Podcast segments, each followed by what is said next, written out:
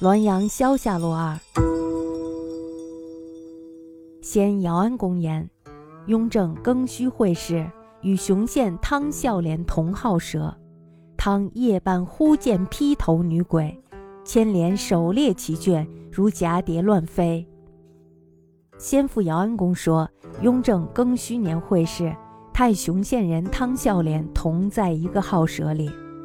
汤笑脸呢，在半夜忽然看到一个披发的女鬼，掀开了帘子，用手撕碎了他的试卷。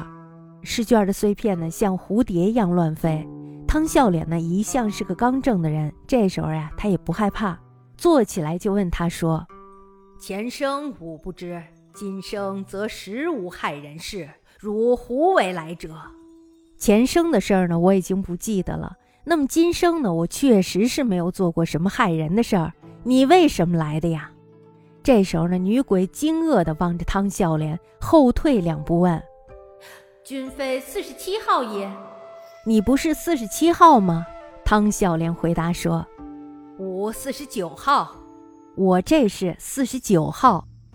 原来呀，前面有两个空的号舍，女鬼呢没有数。”他仔细地看了好久，才施礼向汤孝廉谢罪后退走了。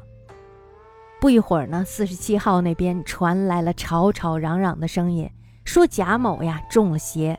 这个女鬼呢实在是太糊涂了，汤孝廉呢可谓是无妄之灾。幸好呢他心中无愧，也不害怕。